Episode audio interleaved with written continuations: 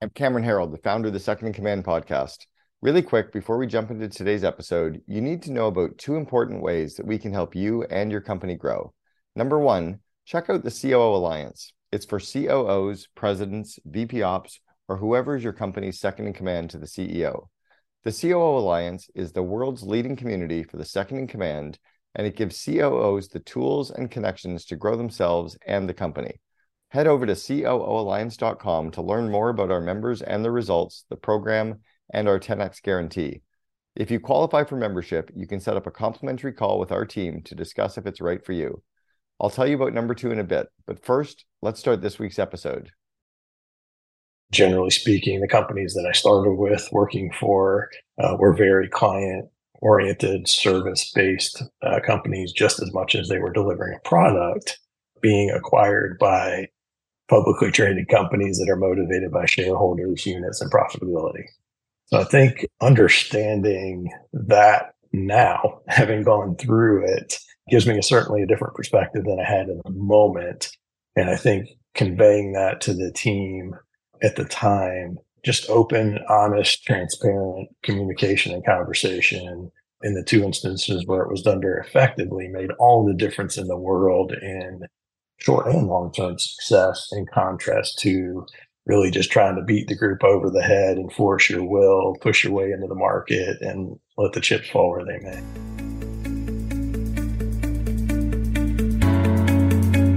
Welcome to the Second in Command podcast, produced by the COO Alliance and brought to you by its founder, Cameron Herold.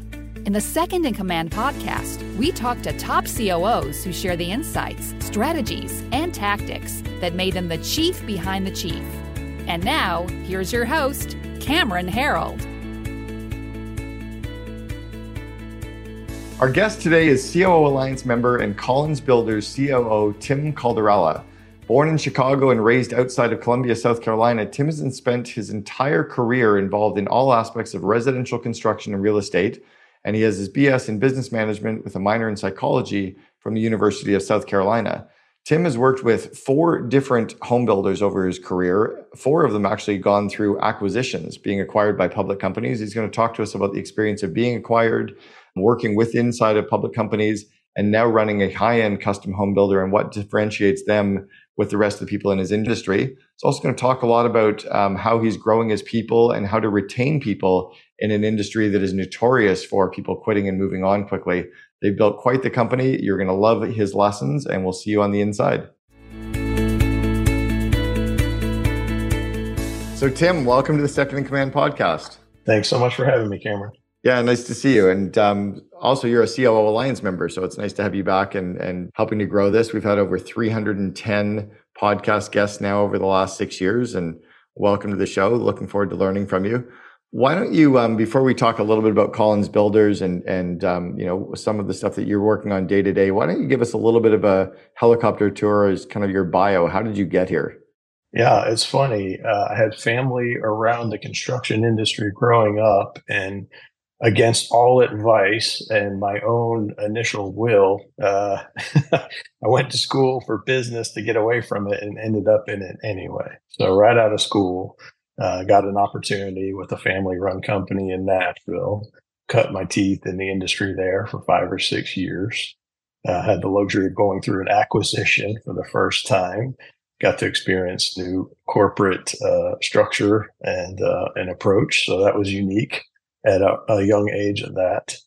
Moved my family down to Jacksonville, Florida, and did it again. I joined a small mom and pop local company, was part of a team to grow it, sold, and went through a corporate transition again. I've done that 4 times now.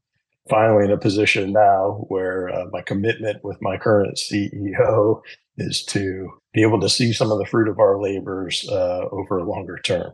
Do you think that those companies, the 4 companies that you helped build to sell, did they know that going in? Like, did they know that that's what their plan was, or did that just happen kind of by the way? In 2 cases, it was extremely deliberate. They knew all along that was going to be the case. That wasn't necessarily mentioned to me when I began with them, but it was certainly the intent. The other 2, I think, happened more organically.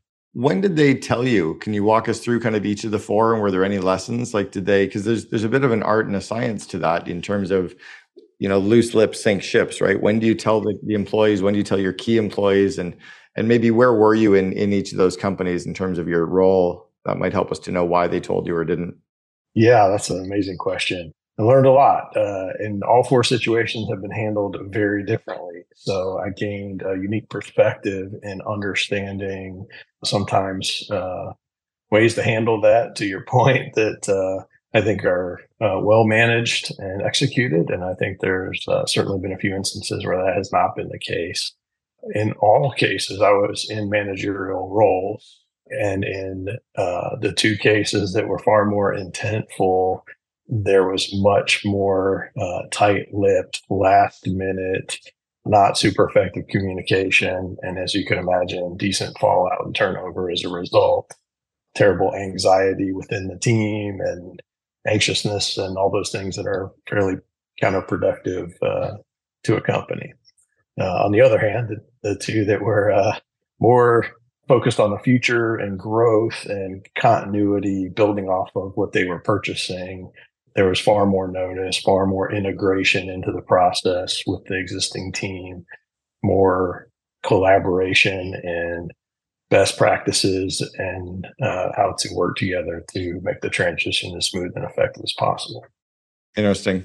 Kind of going through one acquisition is big learning, right? When you're in a company and you've gone through one acquisition, you go through some big learning. Going through four, you could effectively write a book on what it's like to go through that and what the ups and downs are and what some of the pros and cons are. What were some of the lessons that you learned? How, you know, in the companies that were acquiring you, what do you think they did well and what could they have done better? And then in being the acquired company, can you give us any lessons there as well? Yeah, wow. A lot, and to your point, yeah, a lot came out of that, good and bad. So I would say from the perspective of the company that it was acquiring us, I certainly understood in two cases that pace and effectiveness in putting their agenda into the new market was absolutely number one, the top priority. Keep in mind, all four companies that were involved in these acquisitions were publicly traded, purchasing privately owned entities. So right out of the gate, by default, you've got a conflict in principles and ultimately goals. Generally speaking, the companies that I started with working for were very client-oriented, service-based companies just as much as they were delivering a product. Being acquired by publicly traded companies that are motivated by shareholders, units, and profitability. So I think understanding that now, having gone through it, gives me certainly a different perspective than I had in the moment.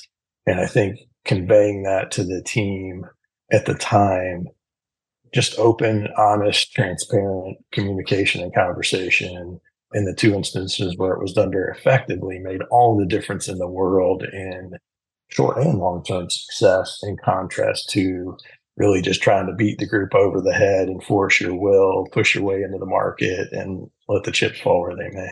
How about being acquired? When you're the company that's being acquired, what do you think you guys did well at the leadership team, management team level, you know, in terms of communication, in terms of organization, in terms of the like merging in, or was it out of your hands and you were just kind of doing what you're told at that point? Yeah, I think in the two cases where it was far more collaborative, certainly exponentially more effective, not only in employee retention, continuity, even the transition and the buy-in and shift from one product to another. In this case, both cases, we were higher-end luxury custom home building, and we were converting to more production, cost-effective type homes. And so in that transition, that takes a little buy-in. You're selling a new product all of a sudden. And so those, from my perspective, being able to have a voice in that, to understand it, to especially through the transition as you're out with the old product and in with the new. I think those two companies that were sensitive to that, that listened, that allowed us some leeway to make that a proper and smooth transition. The client ultimately was the one that benefited the most versus the other two where we had little say or input, and it was just a mandate. How long do you think it took for those acquisitions for you or companies to feel like you were a part of their team, for you like to feel like, okay, we're all one now? Is it like a 1 month thing, 6 months, 2 years? Yeah, I think the two that did it well, I think because they integrated themselves physically into the process, I think that made a big difference too. Now, keep in mind, this has been 15, 20 years ago, so technology wasn't quite what it is today. However, I think just the physical presence, the humanizing of the experience, I think in 30 days really got a team bought in, committed, and traveling in the right direction. I would chalk that up to strong leadership really as much as anything else. And then what about being a part of a publicly traded company? What does that change in terms of the culture, and what are any lessons that you can impart from those? Yeah. So I'm back working for a privately held company again for a reason. Certainly has its place, and I certainly admire those folks. We need those kind of companies, right?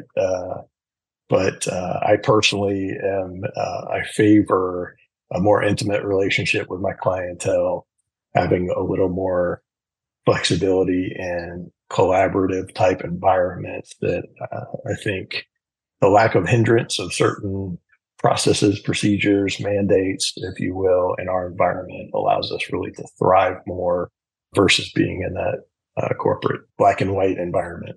So you're with Collins Builders now. You've been there for 9 years. What's the kind of, walk us through that company? What do you guys focus on? What's the rough size of the organization, just so we can get a bit of a feel for that?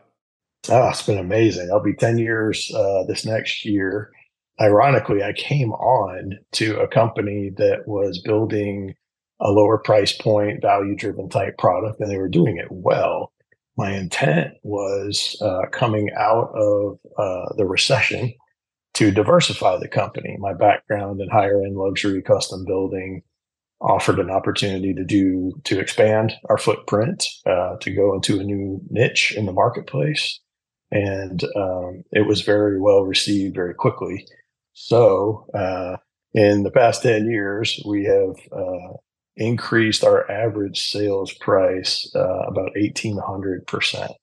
So it's been a phenomenal ride, building the team. We now do exclusively high-end luxury custom homes, and we have a team of just over a dozen people. Obviously, a large team beyond that of subcontractors, trade partners, and vendors. But our core group is 12, 13 people. We're continuing to grow a little bit, but what's really shifted in the dynamics for us as a company in the last few years has really been scale and price point specifically.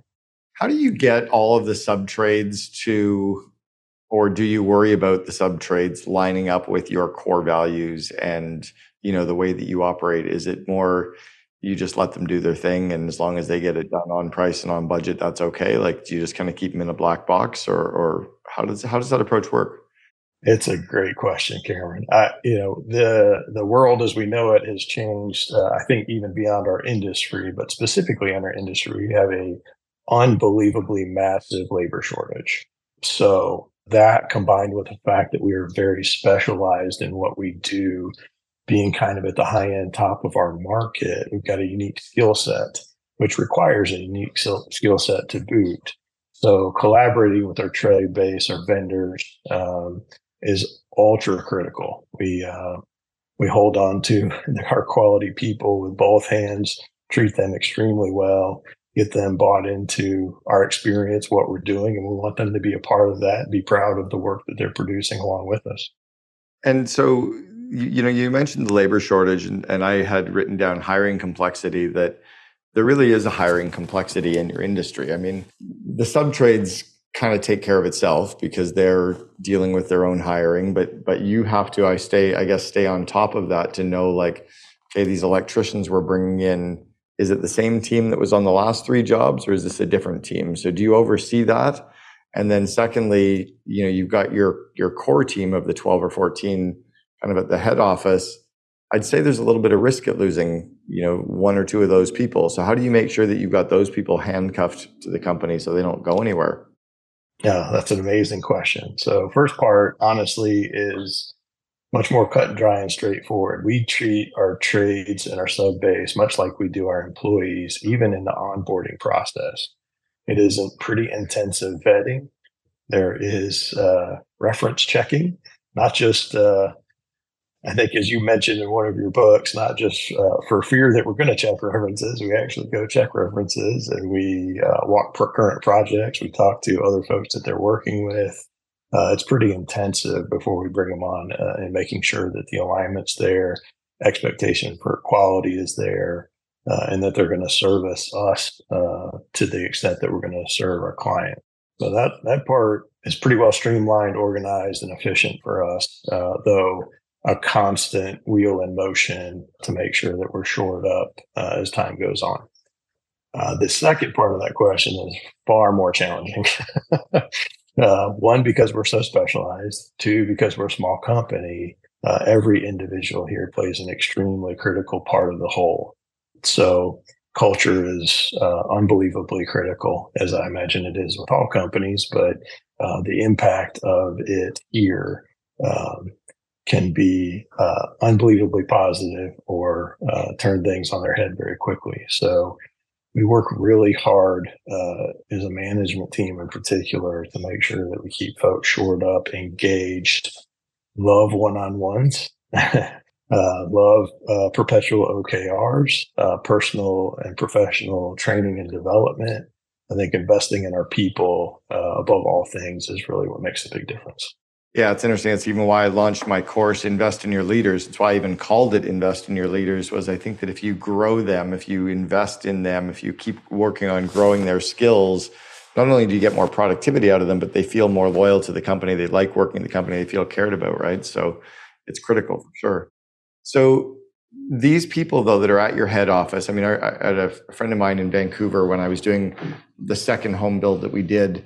I became friends with the contractor, again, higher end contractor. And he would talk about some of these key employees. I'm like, dude, if you lose them, you're fucked. Like, this is not a good thing. So how do you know, like, what is it that you do to know for sure that you've got these people handcuffed to your company, that they're not going anywhere? Is it just money? Is it a combination of 7 things? Yeah. Honestly, I'd say money is distant for us. It's important to everybody, right? We all got to make a living to eat and live. So obviously, because we're specialized, compensation here is aligned with a specific skill set. But I think to answer your question more specifically, I think the environment, the culture, the encouragement, the coaching, the training, the personal development, those are really the things that tie them into what we're doing as a whole, as a company going forward. We're actually in the middle of crafting our vivid vision currently for the future. We have touched on that. We just had a staff meeting this week and talked about high level, what that means. To start the process of, first of all, understanding as a whole team what the point of all this is, and two, to start to shape the understanding of how each individual here will contribute to the betterment of the whole. Yeah, I like that. And it is true that you kind of mentioned we've all got to live, we got to pay bills. And I think of Maslow's hierarchy of needs, right? It's just as long as that base is what is supposed to be, everything else is what starts to matter, right? It is what starts to align, because you could be overpaying people and they'll still quit because they don't like the team, they don't like leadership, they're frustrated, they don't see value.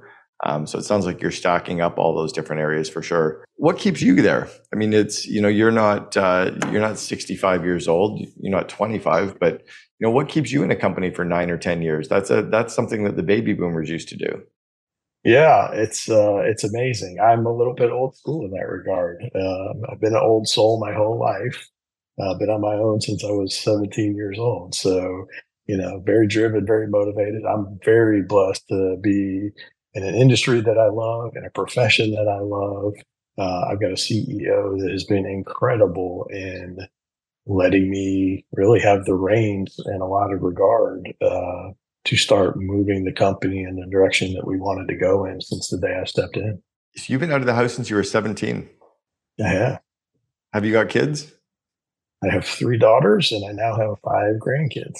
Are your three daughters out of the house? They are.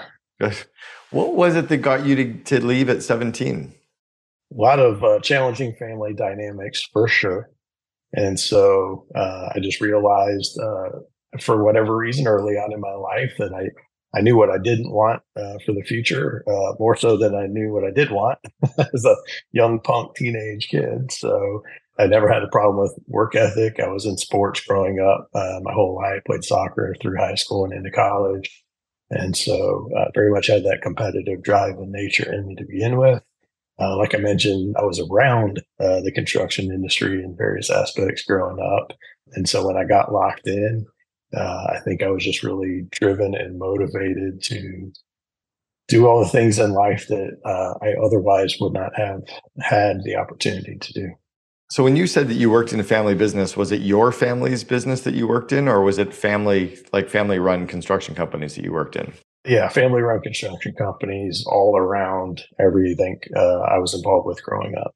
Okay. So what are some of the differences with the family-run companies? What are some of the dynamics there? There's a big organization up in Canada called the Canadian Association of Family Enterprise. And it's kind of like the COO Alliance, but only for family-run companies because of all these idiosyncrasies that they have. What were some of the dynamics that you had to navigate, working inside of a family-run company? Yeah, by default, typically these are smaller companies. So generally speaking, there's a ceiling in most cases. You've got set positions and you got a certain dynamic, at least entering the situation, regardless of acquisition or anything that may happen in the future. If you're dealing with 10, 15, maybe 20 people at the most, and you're positioning yourself as a purchasing manager or a construction manager, you're pretty well committing pending your superiors' age, experience, and desires for their future careers. You're pigeonholed a little bit in what you can do as far as opportunities go. So that's probably one of the biggest challenges. Do you sit back and watch some of the family dynamics as well? Like, do you just watch the tempers flare and then they're best friends again an hour later? Like, do you watch or do they hide that stuff? It's a good question. Not so much tempers flare. I think there is more emotion to it because everything is very personal. It's kind of the double-edged sword, right? When the highs are unbelievably high and the lows tend to be a little bit lower. So I think with a positive mindset and outlook that I've been thankfully able to participate in, focusing on those victories and the positives and the forward momentum have been kind of a constant mantra for me in life. And then what about in these smaller companies? So you said you're back to a smaller company again. It kind of oscillates with the up and down sizes. Any differences there in terms of working with the smaller firms? Are you able to stay more nimble? Like, I like this whole small head office with lots of sub trades. It almost is the more modern way to run all companies. Is there any lessons that you can give us there? How would a marketing agency do this, or any other kind of company do this, where they've got a few people at the head office and lots of fractional, outsourced suppliers in all the different areas? Yeah, it's a great question. And it's a constant challenge, and a little bit of the debate that we're having with our vision going forward is what is fully integrated, knowing that we're in a position where the product that we're producing and the clientele we are serving, frankly, requires a very significant amount of hands-on, personal interaction, support, guidance, coaching between us and our clientele even. So to provide an extremely high level of service, that takes people, right? We can automate a lot of things. Our communication process is very effective and succinct. But at the end of the day, being a very high-level service-oriented company, that just takes folks. So how much of that we do internally versus subcontract? We've actually, believe it or not, as small as we are, we've kind of gone the other way. We have brought architecture in-house. We've got interior design in-house. Most of our competitors are more fractured. And what I find in selling against that, frankly, is the breakdown in communication, the ineffectiveness of playing the telephone game between multiple parties throughout the duration of the process versus us keeping it all under one roof around one table and much more succinct allows us to create a whole much more predictable outcome when it's all said and done. Yeah, I was actually going to ask you about some of the differentiation between you and some of the other people in your industry or in your market. There's a lot of high-end home builders out there. How do you differentiate yourself? How do you stand out from the rest? Is it winning awards? The work that you do? Is it your marketing? Yeah, we are having so much fun. Actually, I think marketing is one of the things we need to work the most on. Our industry in general is pretty poor on the marketing side of things. We have been since the beginning of time. In fact, when I came on here, we had an F-rated Google website. It was one of the first tasks I took on, and now we're A-rated and flying high. So I think we have such amazing opportunity to set ourselves apart. I read the book Blue Ocean Strategy not long ago, talking really about how you differentiate yourself in the market, how you separate, distance yourself from the competition. That really rung true with me. So not only did we bring architecture in-house and became a design build firm about 4 years ago, we went ahead and bid off the whole thing and went virtual and 3D with our architectural design process. So we're now, for a company our size, one of the only companies in the country that is integrating as a home builder 3D and virtual design. In fact, we just brought in the Oculus headsets into the office, and we're getting ready to put our first clients in them and let them virtually walk through their home before we start construction. Wow. Is that kind of part of the sales process, or is that post-sale? It is. That's really where it all starts with us now, really architectural design. And now we're watching so many other industries kind of fall in line with us. Restoration Hardware just put out a furniture line that's tied into our software. Thermador appliances have done the same thing. So now we're getting product integration and creating an even more predictable experience from the virtual design into construction. That's crazy. So literally from I'm giving you the vision for my home, you guys are creating the blueprints and the elevation drawings and everything. And then you're actually doing the 3D rendering, and I can actually then walk through my home with a headset. It's like being in your own video game. Fuck. How realistic is it? Pretty darn good, or? It's getting better and better. Lumion is the software that we use. It's kind of that last layer of technology that really integrates that gaming type software and integration. So textures, materials are just getting better and better all the time. That's crazy. All right. So in terms of differentiation, that makes sense. What about you? You mentioned some of the people. Is there anything that you're doing specifically to grow the people inside of your company? Is there anything you're working with them on? Yeah. And I can thank you for most of this. Having actually put my two primary managers, my operations manager and construction manager, through our Invest in Your Leaders course earlier this year, along with myself, they immediately bought in and started reaping the benefits of a lot of fundamentals that we took for granted as a small company over time. So formalizing, we'd always done OKRs, really for a long time. And it's always been a very collaborative effort to the benefit of the team member. But I think taking that next step and integrating the one-on-one process in conjunction with creating agendas prior to every meeting and getting collaboration and organization in advance, those two things have been absolutely massive for us as a company. It's pretty amazing when you give the people the basic skills to do their job, how much more they excel, right? I just don't understand. We would never send our kid off to play Little League Baseball without teaching them the basics of how to, hold the bat and how to catch a ball and how to toss the ball. Otherwise, they'd come home and go, "Daddy, baseball sucks." It's no, Johnny, you suck at baseball, right? And then we have all these businesses out there saying, "Oh, business is difficult." Business is really simple if you give people the skills and the tools to grow their job. So then what about you as a leader? You've been in the industry for a long time. The danger, because you've been in the construction industry, for 30 years now? Just about, yeah.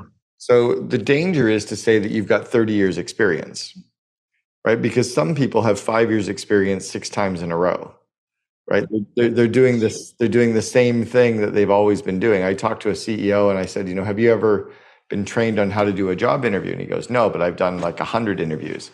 I said, yeah, but you might have done 100 of them all wrong. And he goes, oh shit. Like it didn't even dawn on him, right? Like just because we've been doing it doesn't mean we're doing it right.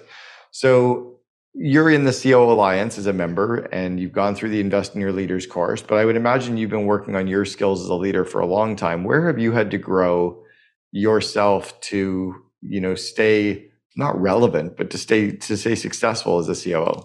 Yeah, it's constant. I've always had a voracious appetite for learning, particularly as it relates to our industry.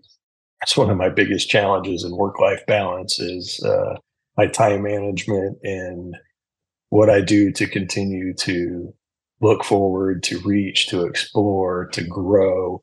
In a lot of ways, between my CEO and I share a lot of that vision side of things. So I'm always kind of looking for the next step of how do we get better? How do we improve? And in doing so myself, I don't know a better way than to engage with communities like the COO Alliance, to enjoy my one-on-ones on a monthly basis with other members. To have small group breakout sessions, that has been a game changer. Got an amazing group of folks that are scattered around the country in similar industries, but just in an hour, it's pretty amazing. I love being around people that are smarter than me. Doesn't take much, but it's great to just not only hear the reality of the perspective that they bring and shared common struggles, really shores me up, but then I've always been of the mindset to take away from that and try and figure out where do I go next to shore myself up, to strengthen those weaknesses, and to continue to find ways to grow. So there was a follow-up book to Blue Ocean Strategy, which is how do you keep distancing yourself from the group once everybody starts to realize what you're doing and starts to catch you. And so I use that also as kind of a motivator to continue to find ways to do things different, to branch out and expand. Well, and like you mentioned, you're also getting I call it ideas having sex. You know, you're talking to people that are inside of your industry in an accountability group in the COO Alliance. Then in your breakouts, you're meeting with lots of COOs from other industries. So you do have this kind of cross-pollination of ideas from different industries, which is good as well. It's funny that you mentioned, you know, everybody's smarter than you. I disagree because I think everyone in the COO Alliance feels like everybody else in the COO Alliance is smarter than them. So it's like, well, wait, this is like, it's almost regression to the mean. There's something that happens when you're in these mastermind communities where you start to shed the imposter syndrome and you start to gain a level of confidence that I think is important and powerful as well. So now you've mentioned one-on-ones a couple of times. Can you walk us through what your typical one-on-one looks like with your direct reports? Yeah, I love it. So they have become quite proficient in this. I couldn't believe how short the learning curve was and the adaptation of this was. I mean, we truly went from a sit-down meeting as a team, talking about the concept, to 30 to 45 days later, we're weekly, week in and week out, integrating this with high level of effectiveness. You talk about getting shit done. Man, that has been the most impactful part of this. You know, things that historically, projects that may not be as fun or might be tedious or a little more time consuming, you know, historically get shoved to the back burner. Well, now with week in and week out accountability in conjunction with just general support and me being able to clear the path, we've become exponentially more effective and we're getting a lot more shit done. So you're using the one-on-one structure that I cover in the Invest in Your Leaders course then? Yeah. Yeah, it really works. I got introduced to it 30 plus years ago when I was part of College Pro Painters, and it was massively impactful, right? Where you're there doing a one-on-one with any of your direct reports, but you're there doing a balance of three things, right? Direction, development, and support. So you're giving them skill development, you're giving them emotional support, you're making sure they're working on the right stuff, removing obstacles. You're not sitting there managing them and holding them accountable. You're almost sitting there supporting them and growing them. So it's awesome you're doing it. All right, I want you to go back and give we'll go to the 17-year-old because you moved out at 17. And so I usually ask the 21 or 22-year-old Tim some advice.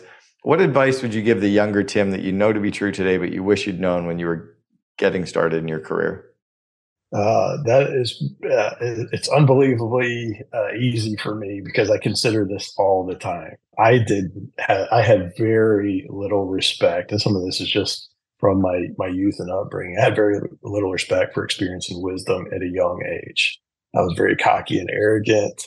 I've always been incredibly hardworking. And so I found myself in a position, I was managing by the time I was 22 years old, folks that were 20, 30, 40 years older than me at the time. And so that will make you a little big for your britches. But I think if I had to go back and do it all over again, I would absolutely listen, ask, engage exponentially more with those folks that I had around me at the time. I think I would have grown up a lot faster. And certainly my learning curve within the industry would have been a lot quicker. I love that. It's kind of a balance of confidence, right? Where cocky can, or confidence can go into cocky. It's if you can just throttle it back a little bit. But I love that, like learning from some of the wisdom of those that go before us too. It's profound how people that are older can just bring a level of wisdom that we discount because like, oh, they don't know how to use technology. Yeah, but they understand the people side of the business and strategy and the day-to-day more than we ever will, right? Or more than we will for the next 10, 15 years, right? Were you at the event that we had, the April in-person COO Connect event that we had?